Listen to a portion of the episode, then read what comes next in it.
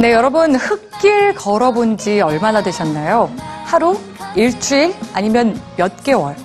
사실요, 많은 사람들이 사는 도시 속에선 이런 자연 느낀다는 게 쉽지가 않은데요.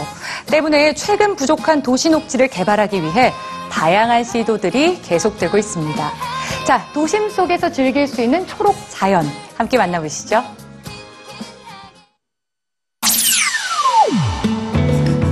도시 한가운데 산이 등장했습니다. 일본 후쿠오카 울창한 초록을 자랑하는 이 산의 정체는 바로 빌딩. 건물을 이용한 도심 속 작은 자연의 모습인데요. 새까만 아스팔트, 딱딱한 보도블록, 성냥갑처럼 늘어선 건물들. 도시에 사는 우리에게 자연은 멀기만 합니다. 세계보건기구에서 1인당 필요한 녹지 면적 권고치를 지정했을 정도죠. 후쿠오카의 시민들은 이 빌딩 숲에서 휴식을 취하기도 하고 등산하듯 숲을 속 계단을 오르며 여유를 느끼기도 하는데요. 이처럼 포화 상태에 다다른 땅 대신에 건물을 활용한 녹지 조성은 부족한 도심 속 자연을 해결하는 새로운 대안으로 떠오르고 있습니다.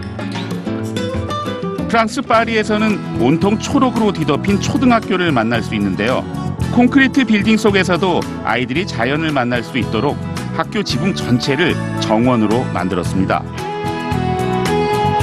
고층 빌딩이 가득한 미국 시카고에서는 옥상의 빈 공간에 녹지를 구성하는 녹색 지붕을 정책화하기 위해 시청 건물의 옥상을 생태공원으로 꾸몄고 미국 버지니아의 알링턴 카운티에서는 Green Home Choice 프로그램을 통해 녹색 지붕을 설치하는 가정에 비용을 지원해주고 있죠.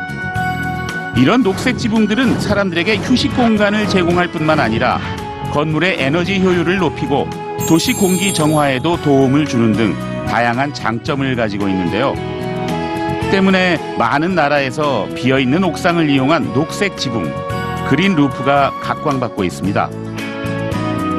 하지만 건물 위에 지어진 자연에는 한계가 있죠. 아무리 넓어도 건물 크기를 벗어날 수는 없는 데다가 많은 시민들이 이용하기에는 힘든 것이 사실인데요. 그래서 뉴욕 맨하탄에는 도심 속 더 넓은 녹지를 만들기 위한 새로운 프로젝트가 등장했습니다. 예상하고 있는 녹지의 넓이는 1에이커. 무려 축구장 두 개에 달하는 넓인데요. 건물과 차로 가득한 뉴욕 한가운데에 이만한 공간이 있긴 할까요? 해답은 바로 땅 속에 있습니다.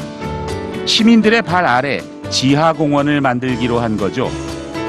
이 특별한 계획을 세운 사람은 기술 홍보 전문가 댄 바라시와 전 미 항공우주국 엔지니어인 디자이너 제임스 램지. 그들은 뉴욕 맨하탄 지하에 방치되고 있는 전차 터미널을 어떻게 사람들과 공유하고 있을지를 고민했는데요. 그 결과 모두가 마음껏 누릴 수 있는 새로운 녹지를 만들기로 한 겁니다. 원격 채광과 태양열 집열 장치를 이용해 지상에서 모은 자연광을 6.1m 깊이의 지하로 내려보내면 마치 지상처럼 식물과 나무들이 자랄 수 있습니다. 그야말로 비가 와도 날이 추워도 걱정 없는 공원이 생기는 셈이죠. 도심 속 자연은 지친 마음을 내려놓을 수 있는 쉼터, 휴식을 선물해주는 오아시스입니다.